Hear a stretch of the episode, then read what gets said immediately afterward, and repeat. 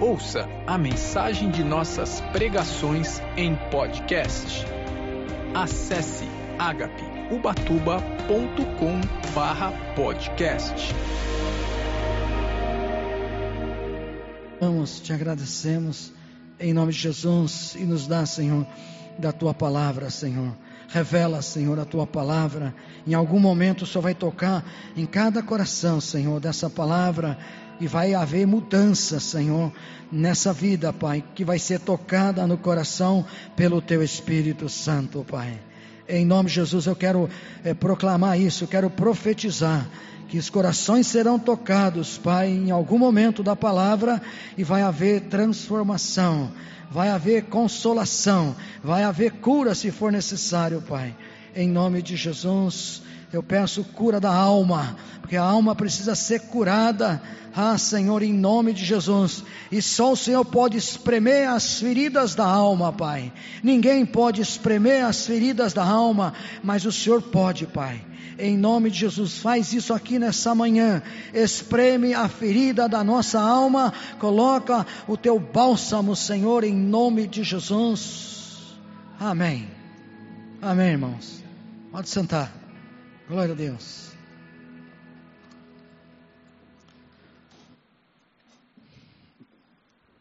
Glória a Deus.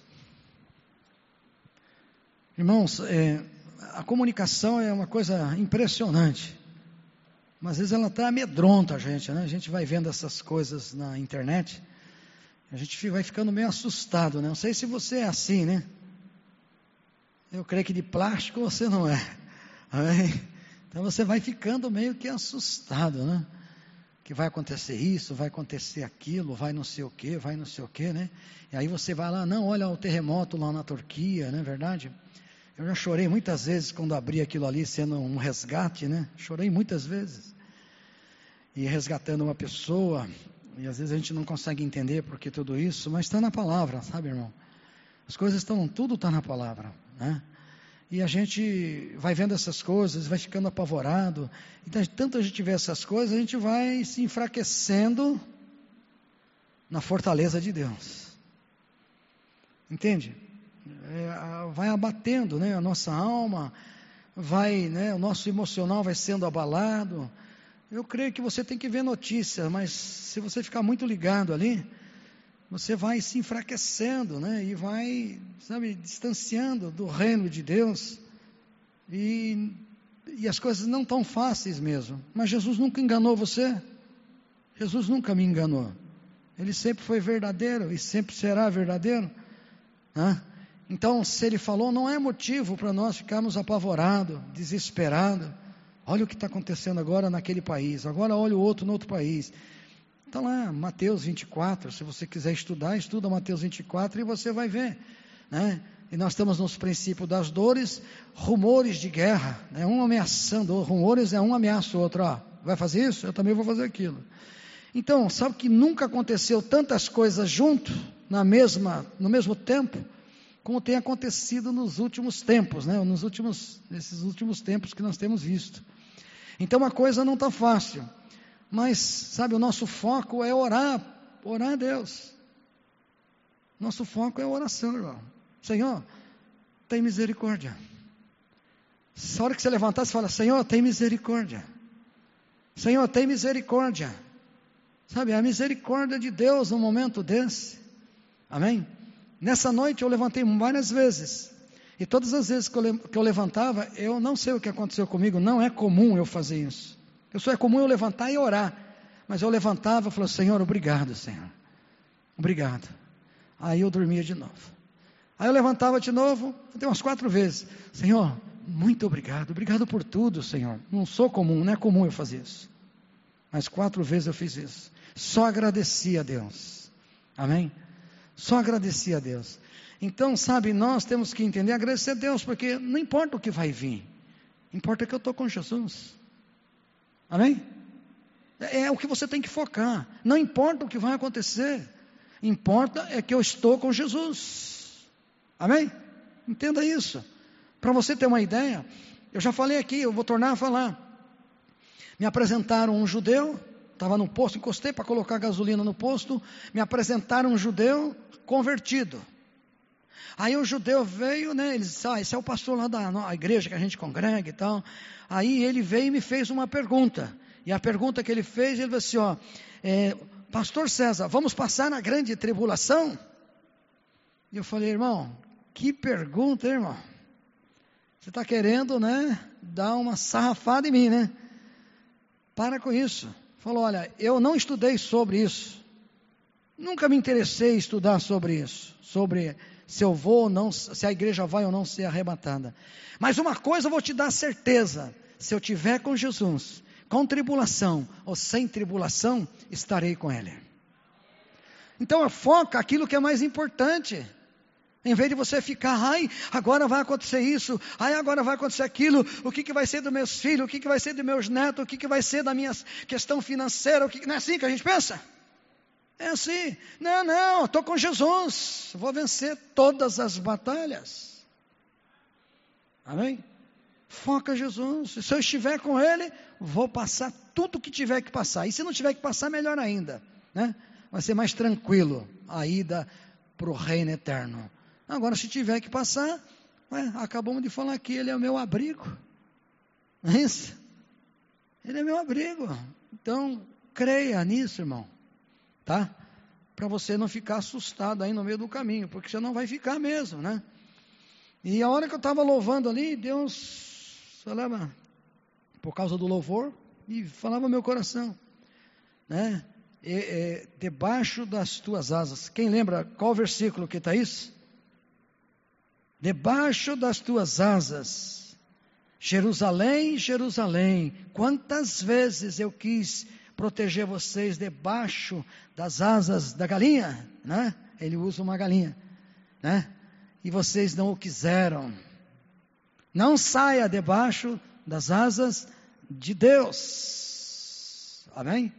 Não saia debaixo das asas de Deus. Fica aí. Aí você está seguro. Amém? Então, vamos é, dar continuidade né, no que Deus está começando. Glória a Deus. Eu tenho assim que pregar é uma coisa muito séria, sabe? Eu tenho um temor muito grande, né, a respeito disso. Não é fácil. Porque dependendo do que você fala, você pode matar uma pessoa em vez de dar vida, né? Então tem que ter muito zelo. Bom, o que está focado aqui, né? É poder de Jesus em tudo. Poder de Jesus em tudo. Tudo você depende de Jesus. Tudo. O talento que você tem, que é o talento profissional, se você se gabar desse talento, saiba você que foi Deus que te deu. Você nem tinha, nem teria, se não fosse Deus que desse para você o talento profissional que você tem. Então você vê que você é dependente de Deus em tudo. Em tudo. Não se gabe, né? No sentido, olha, eu, eu, desenho bem, olha a letra que eu fiz ali. Não se gabe nisso. Você tem que dar glória a Deus.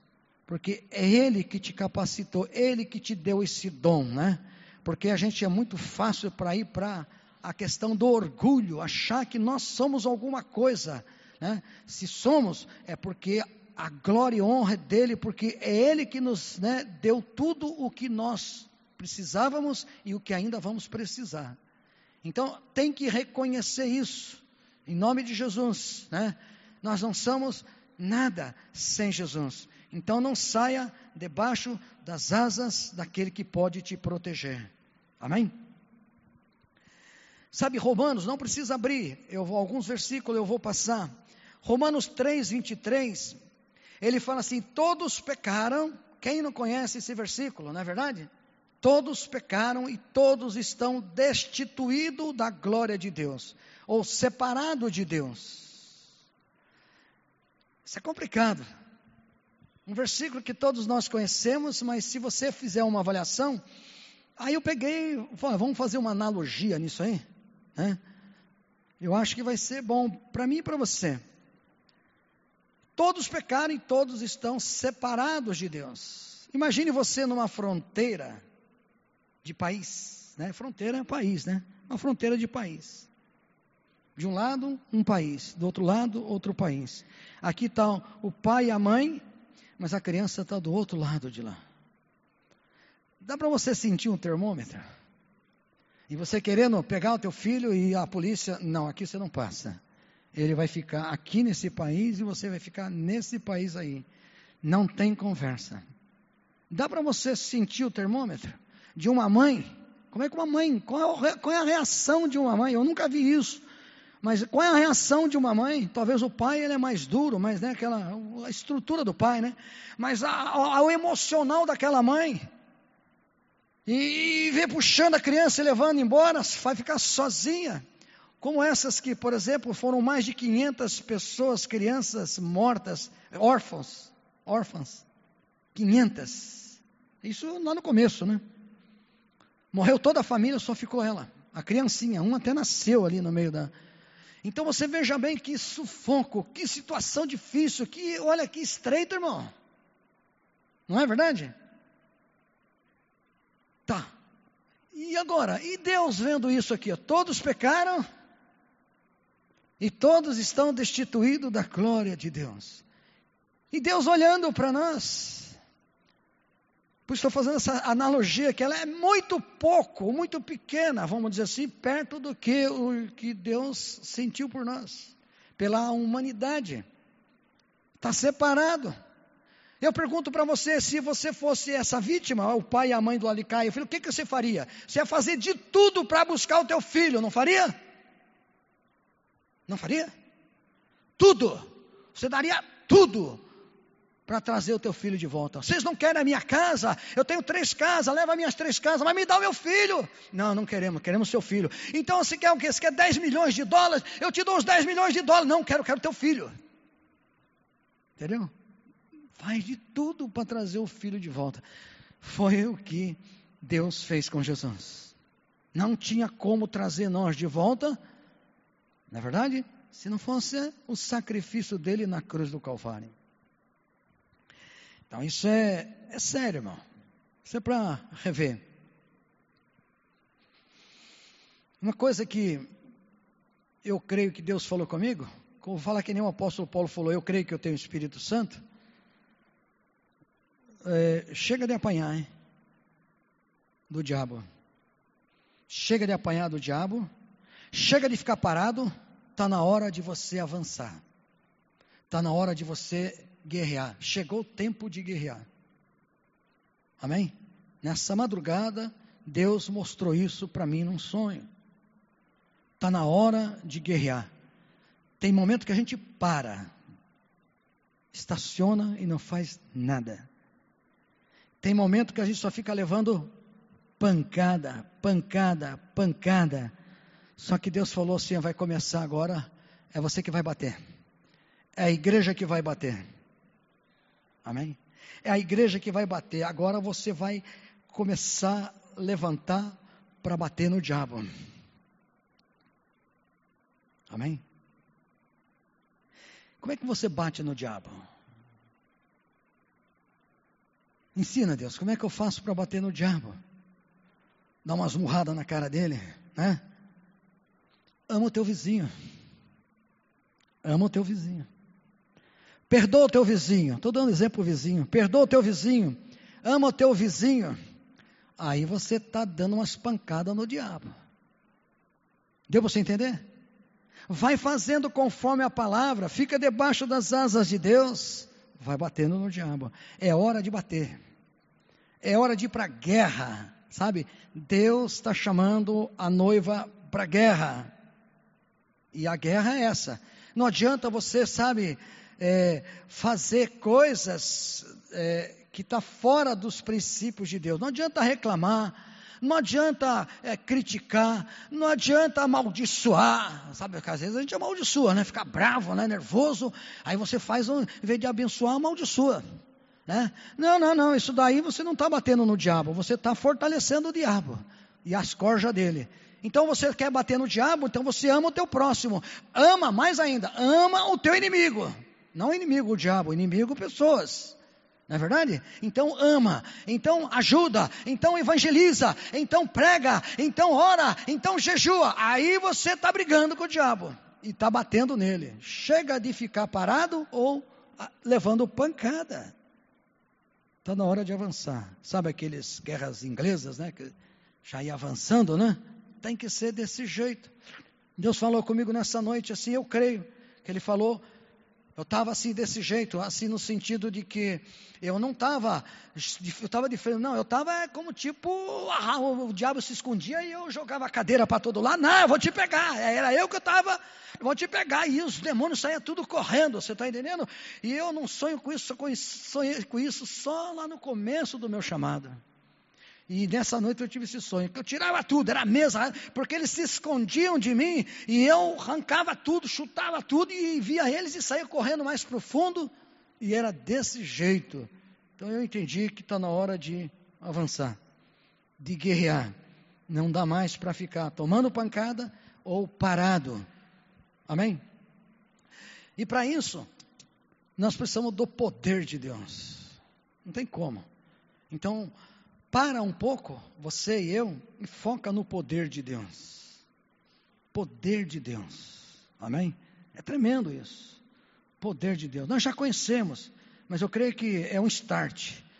Sabe, é um dá uma acendida na noiva, né? Na igreja, na minha vida, na sua, no sentido, né, o poder de Deus. Às vezes nós não entendemos, talvez a gente não tenha ainda essa visão total a respeito do que é o poder de Deus.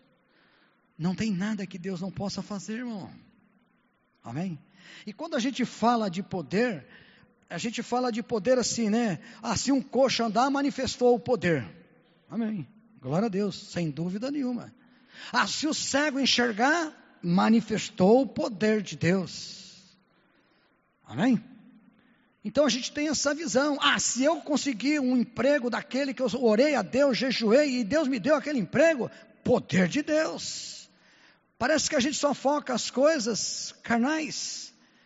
Mas quando uma pessoa você prega o evangelho e ela ela chora e ela aceita Jesus, isso é poder também.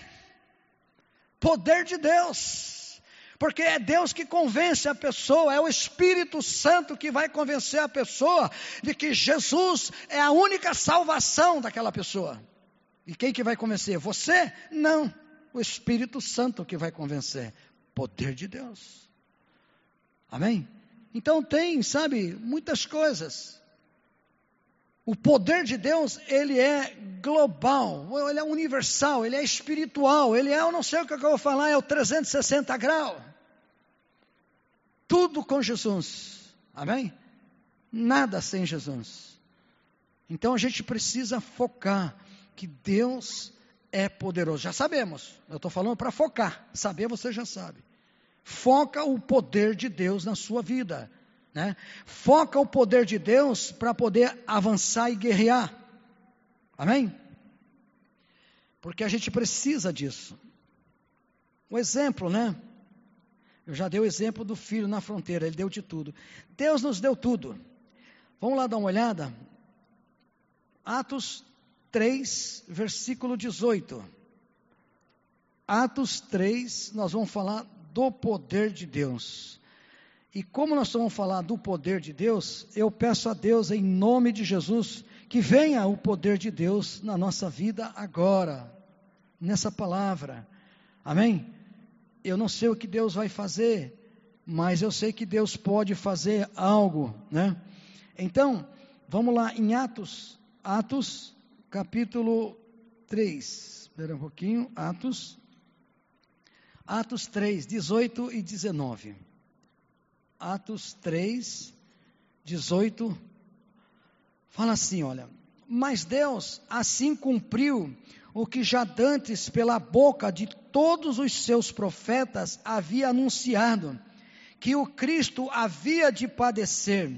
Arrependei-vos pois, e convertei-vos para que sejam apagados os vossos pecados, e venha assim o tempo de refrigério pela presença do Senhor. Poder de Deus. Já tinha sido anunciado que Jesus teria que vir para isso. Jesus veio, amém? Com poder.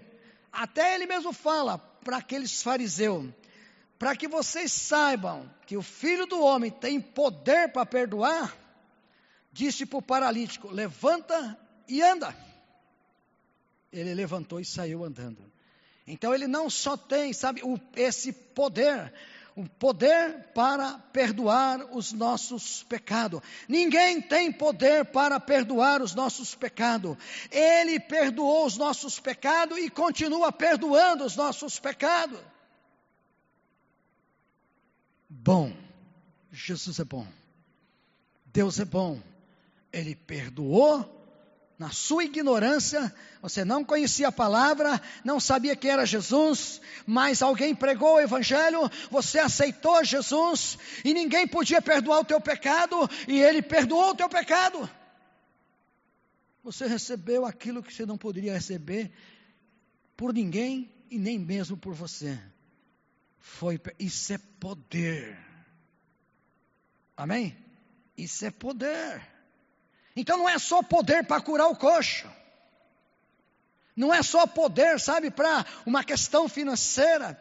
Não, poder para perdoar os seus pecados e trazer você em comunhão com Deus de novo. Olha lá, Deus pegou você na fronteira e falou: vem cá, ó, vou trazer você para cá.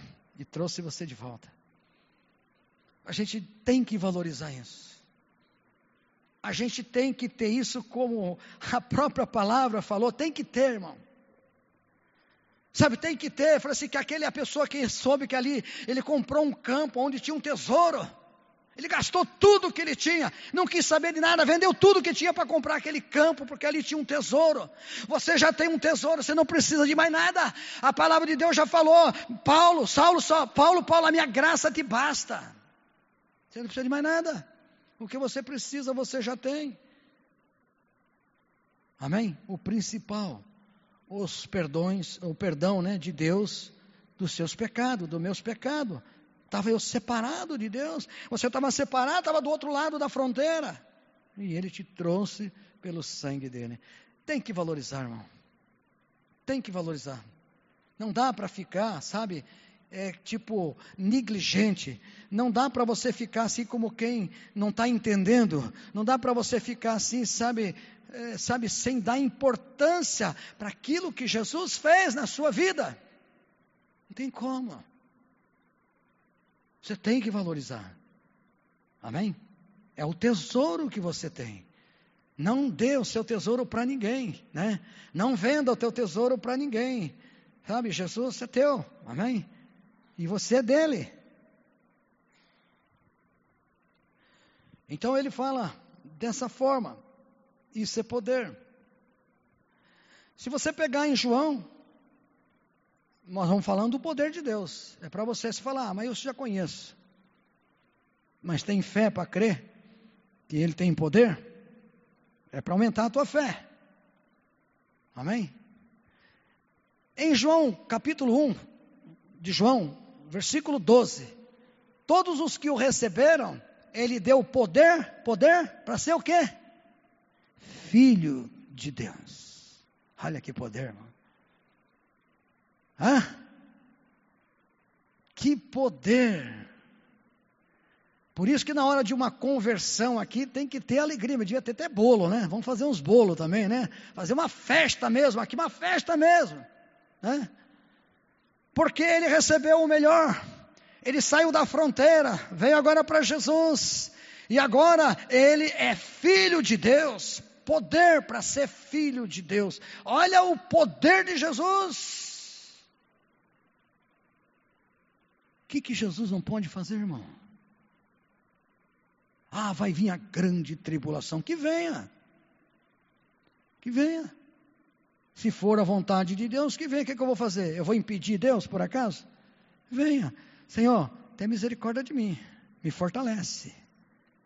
me dá entendimento, fortalece a minha alma, e, né, para que eu possa enfrentar essa batalha que eu tenho que enfrentar aí na frente. Poder para ser filho. Poder para ser filho de Deus. Em 1 João, você pode abrir aí, irmão? 1 João, ele fala assim. 1 João, capítulo 5, versículo 19 e 20. Sabemos que somos de Deus e que todo o mundo está no maligno. Quer dizer, o mundo, quem está no mundo aí, está no maligno, está na mão do diabo. Isso aqui já pesa para nós. Sabemos que somos de Deus e que todo mundo está no maligno. Todo mundo não é todas as pessoas, ele está falando do mundo. Tem grande parte do mundo é do maligno, é do diabo. Esse é um, um termômetro para nós, para nós acordarmos para pregar o evangelho para o vizinho. Acordar para pregar para o evangelho da frente, para o vizinho lá da frente, né? O vizinho, lá o da frente. Ou no quarteirão, ou sair até lá para, né, aonde foi agora que é Etiópia. Porque o mundo está no maligno. Mundo, o mundo está nas trevas, a maioria das pessoas. Assim como Jesus, ele amou você de tal maneira que ele foi lá na fronteira e trouxe você para ele, assim você tem que amar as pessoas que estão no mundo. Para trazer essas pessoas para Jesus. Elas precisam conhecer Jesus. Há uma necessidade grande de conhecer Jesus. Então a gente não pode dormir, nós que temos a solução, né? nós que podemos levar este evangelho, levar a solução para a pessoa, nós que podemos, sabe, tirar a pessoa daquela situação que ela está vivendo, sabe, é nós que temos que fazer isso. E o mesmo amor que Jesus teve por nós, é o mesmo amor que nós temos que sentir pelas pessoas que estão no mundo. Está sentindo? Sente o amor de vez em quando, ou não está nem sentindo mais. Sabe, é esse amor, a paixão faz o homem fazer qualquer coisa. Se for uma paixão carnal, faz ou não faz? Vai nos tribunais aí, você vai ver o que, que uma pessoa faz, né? De besteira, né? Por causa, né? Das paixões carnais. Não é verdade? Nós estamos falando de uma paixão de Jesus, né? Pela vida das pessoas, né? Uma paixão. A paixão, sabe, ela faz loucura. Mas a paixão pelo reino de Deus, a paixão pelas vidas é uma loucura, mas uma loucura que vai salvar, que vai transformar a vida das pessoas. Então nós precisamos se apaixonar por isso se apaixonar pelas pessoas, porque quando a gente está apaixonado, né? Se você falar no nível carnal, quando você é jovenzinho, está apaixonado, você faz cada coisa que você nem acredita, né? Não é verdade? Tanto as mulheres quanto os homens. Né? Jovenzinho, né? descabeçado, não sabe o que quer, a paixão ferve pra caramba, e aí ele vai fazendo um monte de coisa, fala, não acredito que você fez isso, cara. Também não acredito que você fez aquilo. É, tudo isso por causa da paixão. E Jesus, ele por causa da paixão, ele se entrega na cruz do Calvário. É mole? Ele se entrega, a vida dele foi moída né? por causa da paixão que ele tem por nós, que ele continua tendo por nós e também tem pelas pessoas que estão lá fora. Então é necessário, e é isso que ele fala, é, esses cinco, né? Conhecer, né, o verdadeiro. É, vou voltar aqui, tá? 19 e 20. Né, vamos pegar o 20 aqui.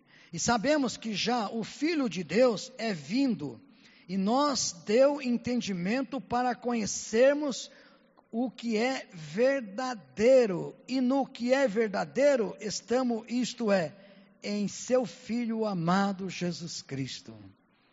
Então, ele tem poder Quando você está ministrando uma palavra, você vai encontrar resistência. Alguns até não resistem.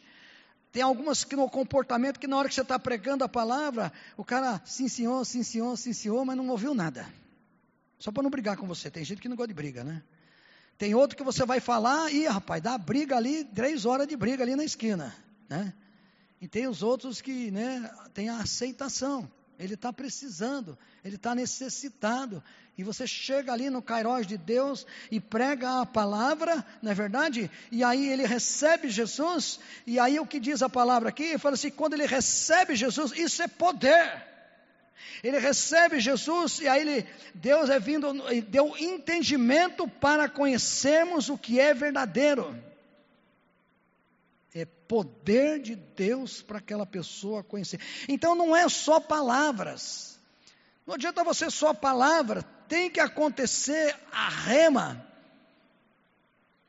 Sabe, a gente prega o Evangelho, sem dúvida pode até pregar o Evangelho, mas não pensa você que porque você prega bem, porque você fala bem, porque você conhece tudo da palavra, vai ter efeito na vida daquela pessoa. Não, é o poder de Jesus.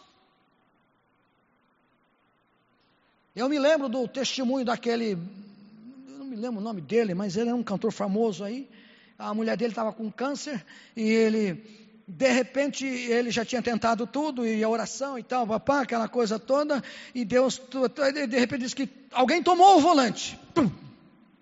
E ele não conseguia mais dirigir o carro. E quem dirigiu o carro, ele entendeu que Deus estava levando ele em algum lugar. E levou ele a algum lugar, num sítio, né? Acho que foi Matos Nascimento, se eu não me engano. E ele foi, quando ele chegou lá, para você ter uma ideia, tinha um senhorzinho já aposentado, carpindo, e carpindo e tal, rapaz, e ele chegou e o, o senhorzinho falou para ele, ó, Deus falou que você vinha aqui mesmo. Falei, como Deus falou que você vinha? Deus falou para mim, eu estava te esperando, pode descer do carro. Deus mandou eu orar pela sua esposa, Deus já tinha falado tudo com ele. Aí ele falou, qual o problema da sua esposa? Só que Deus não falou para ele qual era o problema.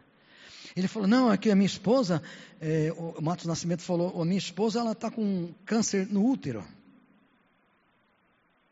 Ah, mas Deus mandou orar por ela, então ela vai ser curada. Do jeitinho dele, simplesinho. Botou a mão na mulher e falou assim: Eu te ordeno, útero. Ele não conseguia falar nem útero. Eu te ordeno, você vai ser curado agora. O útero seu agora vai ser curado agora em nome de Jesus. A mulher foi curada. E aí? Sabe quanta. Eu sei que falar bonitinho, escrever bonitinho, isso eu sei, tudo bem. Eu acho que isso é legal, eu acho até bom. Eu já fui cobrado muitas vezes pela minha esposa. Tinha uma irmãzinha aqui que ela falou assim: Você não conhece o S no português? É, fui cobrado assim, né? Você não tem S no teu dicionário?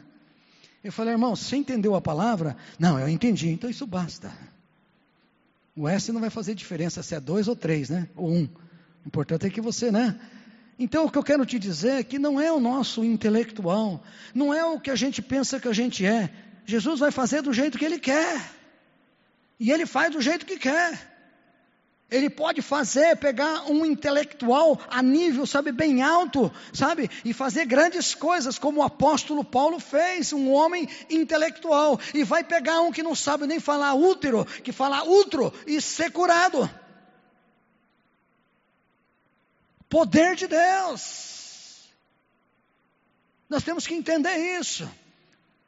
E o que, que Jesus não pode fazer, irmão? Pode fazer todas as coisas. Tudo Jesus pode fazer. Foi dada autoridade para ele nos céus e na terra para fazer tudo. Agora, é claro, o ingrediente é fé, é acreditar na palavra. Se você, por exemplo, se você acredita na palavra, vai, o que, que você acha? Você acredita na palavra? Como é que você pode provar que você acredita na palavra? Vai, como é que você pode provar que você acredita na palavra? Se você não acreditasse, você não estava aqui, irmão. Claro que acredita. Claro que tem fé. Mas lembra que Jesus falou: Ô homem de pequena fé.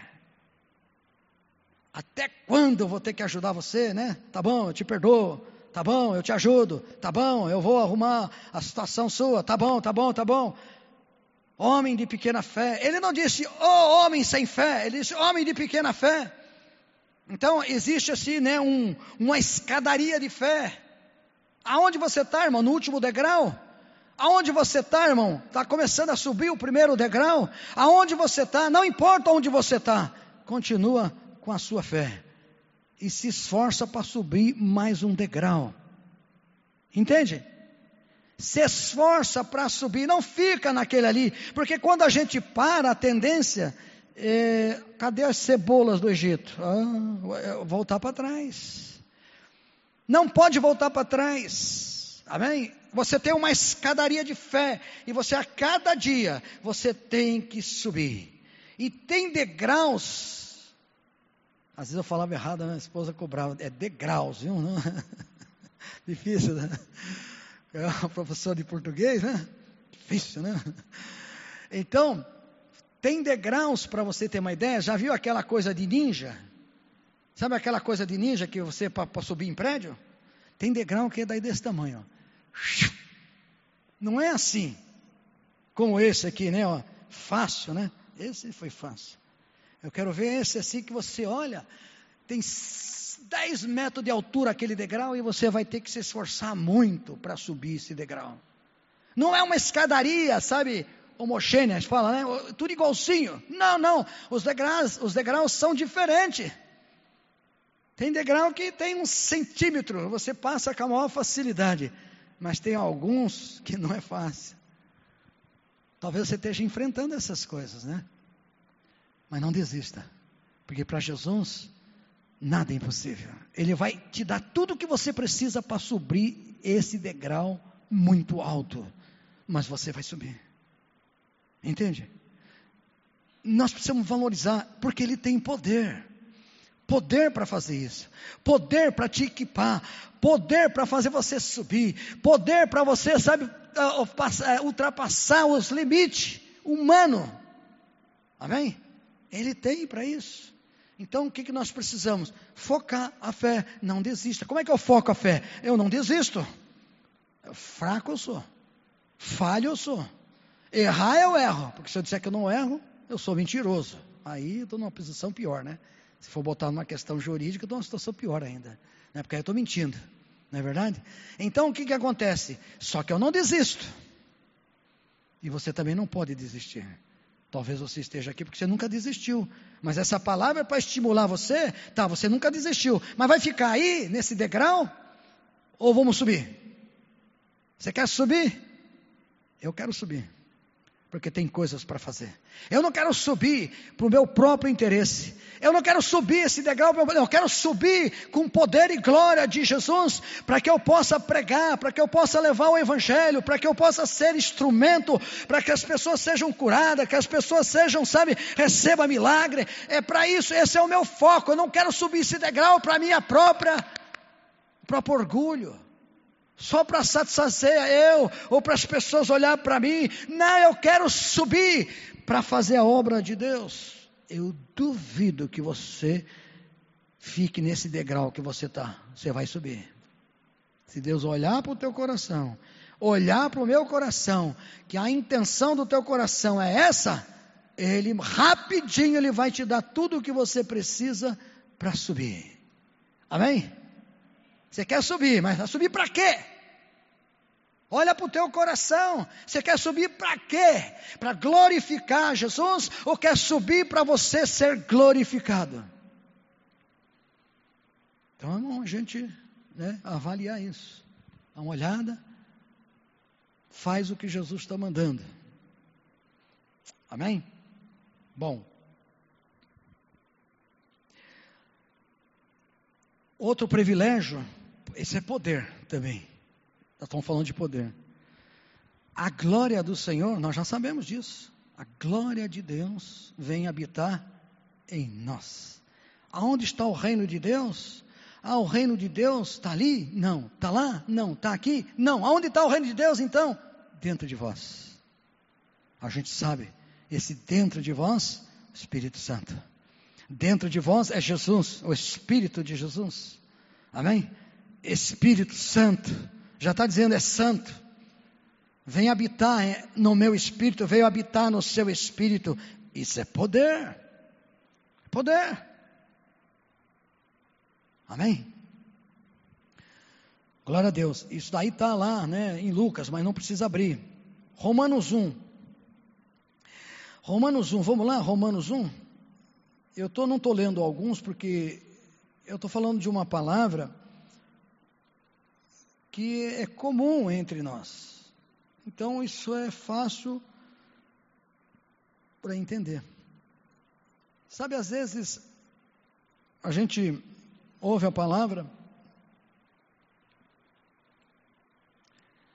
Eu tive uma vez uma. Tomei uma surra de Deus. Eu estava evangelizando, olha o que eu estava fazendo, o que Deus mandou. Eu fui nos prédios evangelizar, pegava todos os pedreiros, os serventes lá, e sentava ali, e eu pregava o evangelho para eles, mas sem saber pregar, não sabia pregar nada, né? Eu abria a Bíblia e ia lendo, né? Já leio mal, né? Ainda não sabia pregar, imagina, né? Falava cada coisa que misericórdia, né? Mas aí eu estava ali pregando o evangelho, pregando o evangelho é, para essas pessoas, né? E às vezes eu preguei de jeito totalmente errado, totalmente fora do contexto, né? Então, aí eu acabei de fazer uma palavra, preguei uma palavra e vim embora. Vim para a igreja. Fui lá em casa, tomei um banho rápido e vim para a igreja. Era o presbítero Novaes que estava pregando ainda. Aí o presbítero Novaes falou: Vamos abrir a palavra aonde eu tinha acabado de pregar. Vamos abrir a palavra onde tinha acabado. Palavra, onde cheguei lá, Mateus, não me lembro nem onde eu estava. Aí eu falei assim: ai, ai, de novo essa palavra? De novo, acabei de pregar essa palavra, eu falando isso comigo em espírito, só com os meus pensamentos. Hum, de novo essa palavra. Acabei de ministrar essa palavra, tem que ouvir essa palavra de novo. Aí o presbítero Novaes chegou e estava lá, de repente ele falou: Ô irmão, deu um, deu, Deus tocou nele. Ele falou assim: Ô irmão, vamos parar um pouquinho. Ó. Só que Deus está mandando eu ir num outro lugar, não tem nada a ver com o que eu estou pregando. Está fora do contexto mas Deus está mandando, eu vou. Aí abriu em números. Abriu em números. Tomei uma lapada de Deus, mas uma cacetada, sabe o que está em números? Capítulo 11. É o Israel. Ah, nós não gostamos mais desse maná, não. Nós estamos detestando esse maná. Estamos enjoados desse maná. Quase cai duro, cara. Você ter uma ideia. Entende? Eu estava reclamando da palavra, e Deus me cobrou na mesma hora. Nunca pense assim, porque a palavra não é minha, a palavra é de Deus. A palavra é de Deus. Teve situações aonde pessoas estavam pregando e pessoas que estavam aí, né, como ouvindo a palavra, e a pessoa questionando o pregador. Aí Deus falou para aquela pessoa: Não é ela que está falando? Sou eu que estou falando na boca dela. Porque ela profetizou algo que para ela já era impossível. Mas aí Deus falou: Não é ela que está falando, sou eu que estou falando na boca dela. E no outro dia aconteceu o que ela achava que não acontecia mais. Deu você entender? Então, sabe, nós temos que entender que quanto mais nós nos aproximamos da palavra, quanto mais nós, isso é um impedimento, viu, irmão? Um impedimento de você receber a revelação de Deus quando você vê que a palavra é repetida. Isso começa a ser impedimento para a sua vida. Não seja, porque em tudo Deus vai mostrar alguma coisa. Entende? Deus vai revelar alguma coisa que você não sabe. Deus vai derramar poder sobre a sua vida para que você, porque revelação é poder de Deus. Amém? Então, é isso. Romanos 1, versículo 16 e 17.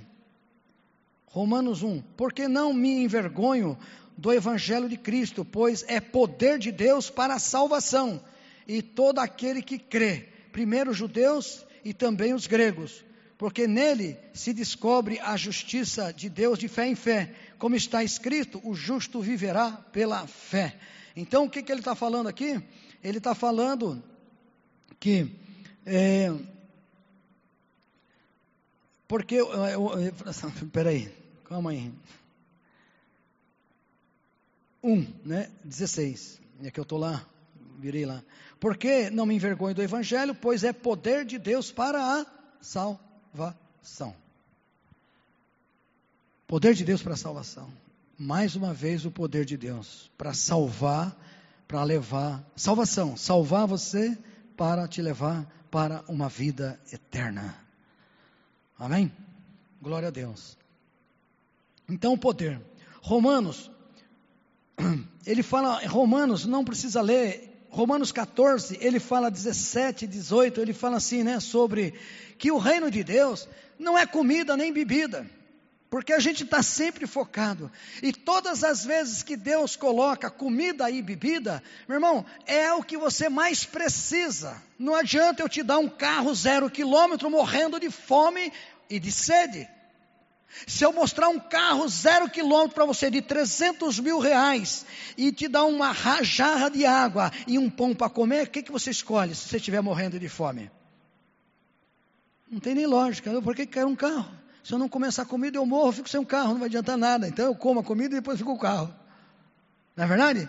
Então o que eu quero te dizer é o seguinte: quando Deus coloca comida e bebida, Ele vai ao extremo. Ele vai ao extremo, e Jesus mesmo ainda falou isso, né? Lembra? Ele falou assim: chegou os discípulos e falou assim: Olha, é, uma comida eu tenho para comer e vocês não sabem. Né? Ué, o que, que Jesus tem para comer? A minha comida né, é fazer a vontade daquele que me enviou e realizar as suas. Você viu onde Jesus estava focado? A minha comida é fazer a vontade daquele que me enviou e realizar as suas obras. Ele estava focado. Então, todas as vezes que vê na Bíblia comida e bebida, ele vai ao radical. Porque é o que o ser humano precisa, é comida e bebida, senão ele morre. Não vai adiantar dinheiro, não vai adiantar carro, não vai adiantar fama, não vai adiantar faculdade, não vai adiantar nada.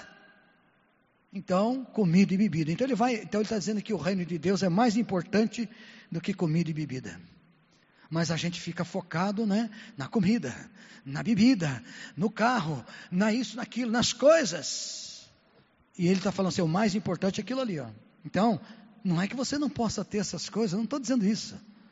Eu estou dizendo que você está, você desviou o foco. Está desviado o foco, porque o reino de Deus não são essas coisas. O reino de Deus é paz e alegria no Espírito Santo e justiça de Deus. Pode ver, ele fala procurar, buscar primeiro o reino dos céus e a sua justiça. Quando ele fala procurar a sua justiça, é você praticar não a tua justiça, mas a justiça de Deus. Amém? Então é isso. É, o reino de Deus não é, é, é, Temos que focar o reino de Deus. Coríntios capítulo 1. Ele fala, vamos lá, Coríntios capítulo 1, um pouquinho para frente.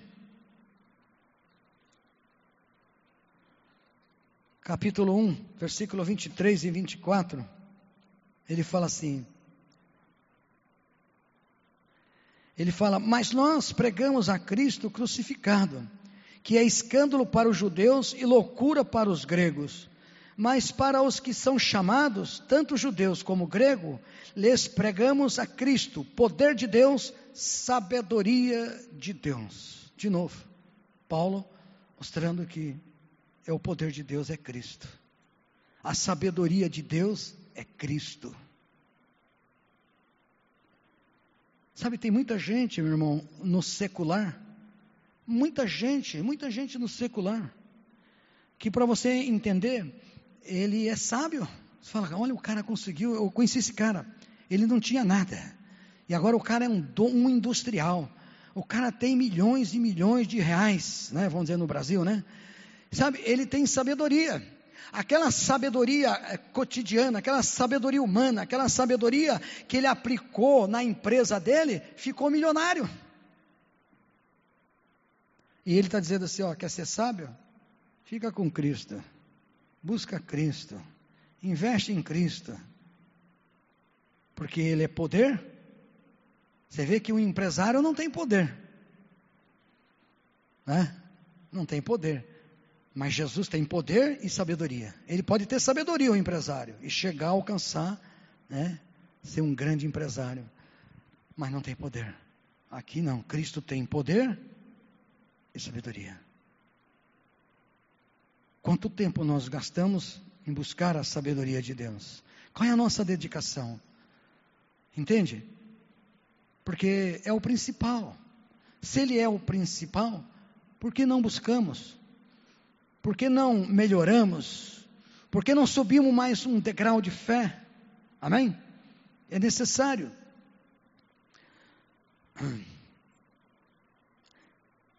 Outra coisa, ele fala assim que aí em 2 Coríntios, estamos aí perto, vamos lá. 2 Coríntios 10, 4 e 5. Porque as armas das nossas milícias não são carnais, mas sim poderosas em Deus para a destruição das fortalezas, destruindo os conselhos e toda a altivez que se levanta contra o conhecimento de Deus, elevando cativo o entendimento à obediência a Cristo. Então é poder, ele fala: nossas armas de milícia não são carnais, e sim poderosa em Deus para destruir o que aquilo que arrasta todo crente. Começa no pensamento. Eu não sirvo para nada, não presto para nada, não sirvo, não, não, não, fica aquela coisa toda, mas a Bíblia diz que é poder de Deus. Você só consegue destruir as falácias, as mentiras, aquilo que está contra a palavra, se você tiver poder e conhecimento de Cristo. Senão não tem como guerrear, irmão. Quantas vezes você fica ali, o diabo falando na sua cabeça, falando mesmo, e você, sabe, não toma uma atitude, você não se levanta para dizer: ei, peraí, cara, aqui não. Eu sou filho do Deus Altíssimo. Lembra o testemunho que eu já dei, né? Filho do, o cara caiu no chão. Eu sou mesmo. Você também é. Aqui não. Esse pensamento é teu, pega ele agora e leva ele para você. Eu estou fora, está repreendido em nome de Jesus. Então tudo isso nós sabemos, mas os dias são difíceis. É melhor você ficar debaixo das asas da galinha. Amém? Fica ali, não sai dali.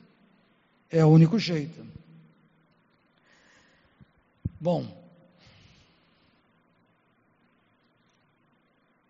poder de ser filho,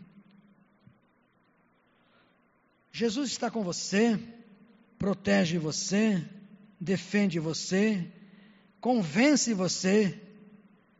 Jesus, o que ele deseja é governar o coração do homem. É o desejo, ele governar o teu coração. Sabe governar o coração? Governar. Claro que para governar você tem que deixar. Não é que nem controle remoto, né? Que você pega e faz o que você quer. Não, Deus não faz isso. Ele precisa que você autorize ele a fazer. Mas ele quer governar o teu coração. Ele quer governar o meu coração. É melhor nós voltarmos para isso, deixar ele governar nossos corações, porque as coisas que vêm vindo pela frente precisamos estar com ele. Não dá para desistir. Amém? Bom, é, Vamos terminar aqui para você ter uma ideia, lá em 1 Coríntios capítulo 4. 1 Coríntios capítulo 1 Coríntios capítulo 4. É só para a gente encerrar no sentido o que, que o poder de Deus não pode fazer na nossa vida. Não encontrei nada que não pudesse fazer. Amém? Só encontrei aquilo que se pode fazer. 1 Coríntios capítulo 4, versículo 20 e 21. Porque o reino de Deus não consiste em palavras, mas em virtude. Que quereis? Irei ter convosco com vara ou com amor e espírito de mansidão? É Paulo corrigindo a igreja de Corinto. Amém? E ele, no que ele vai corrigir, ele fala assim que, né? Ele está dizendo que não é em palavras, porque o reino de Deus não consiste em palavra, mas em virtude. Aí agora essa virtude tem a ver com poder. Agora já não é mais no sentido da salvação, não é mais no sentido do coxandar, agora é a mudança de caráter. Virtude é de compor, como é que é o teu comportamento? Seu comportamento tem mudado. Só Deus tem poder, só Jesus tem poder para mudar o teu caráter.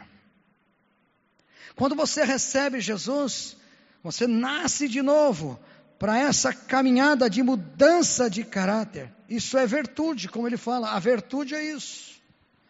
Ele tem poder, ele tem virtude. Olha o que Jesus, Jesus é poderoso, irmão. Ele pode mudar o seu comportamento. Ele pode mudar o seu caráter. Ele pode deixar o seu caráter parecido com o dele. Isso é importantíssimo. As outras coisas são importantes também, mas isso é importante. Como é que você sabe se o teu caráter mudou?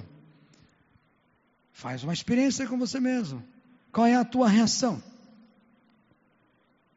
Quando alguém bate numa face e você dá a outra, é que o teu caráter mudou. Se alguém convidou a andar uma milha, você andou duas, teu caráter mudou. Então você olha para você mesmo. Por isso que a ceia é muito bom, né? Como a do pão, beba do cálice, mas examina a si mesmo. Então, entenda, ele tem poder para tudo. Lembra que o título é poder para tudo. Para curar, para fazer milagre, para te dar um bom emprego, para sabe, para tudo, para mudar o teu caráter, te dar dons espirituais Dons espirituais, cada um aqui tem pelo menos um dom, creio eu. Então, sabe, por que não focar mais? Se é tempo de guerra, é melhor nós entendermos que nós estamos com todo o poderoso mesmo. Só que nós temos que buscar, buscar, buscar.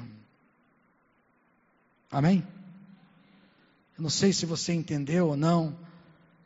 Espero que não tenha sido é, chato para você, porque se foi, problema seu com Deus.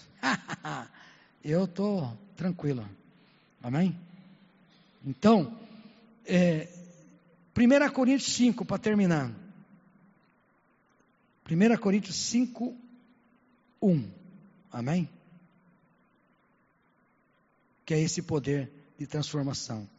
Geralmente se ouve que há entre vós fornicação, e fornicação, a qual nem ainda entre os gentios, como se ouve quem abuse da mulher do seu pai.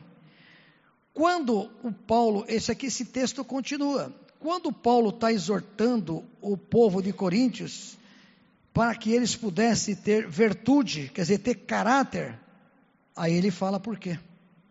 Porque olha que vergonha que estava na igreja de Coríntios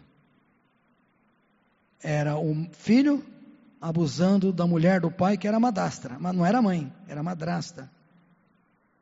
Por isso ele está dando uma dura no povo de Corinto, porque estava fazendo uma coisa nojenta. Não é nojenta? Nojenta. Por isso que ele está falando de princípios. Isso aqui foi pesado. Mas tem muitas coisas na nossa vida que tem que ser tirado, tem que ser transformado. E não adianta você querer fazer a sua força. Ah, agora eu vou fazer. Isso é normalmente a gente faz isso no começo de ano, né? Esse ano, ah, vai ser diferente. Vai ser diferente se você deixar Deus, Jesus governar o teu coração. Aí vai ser diferente. Se Jesus governar o teu coração, vai ser diferente. Porque Ele tem poder para mudar o teu comportamento e o meu.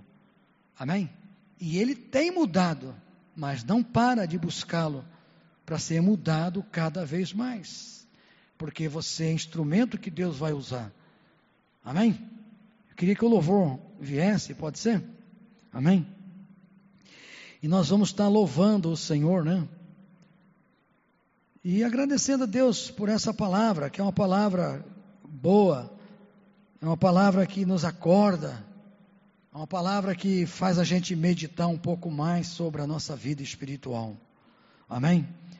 A guerra, ela está aí. A batalha, ela vai se travar. Está na hora de você começar a guerrear. Você vai ter muitas vitórias, sim, se você realmente é, buscar né, esse poder em Jesus. Através de jejum, através de oração, através da leitura da palavra, através da congregação. Não deixai-vos de congregar. Eu penso que a igreja é como uma faculdade. Parou de estudar, não vai receber nada. Amém? Tem que estar na igreja, porque é o corpo de Cristo.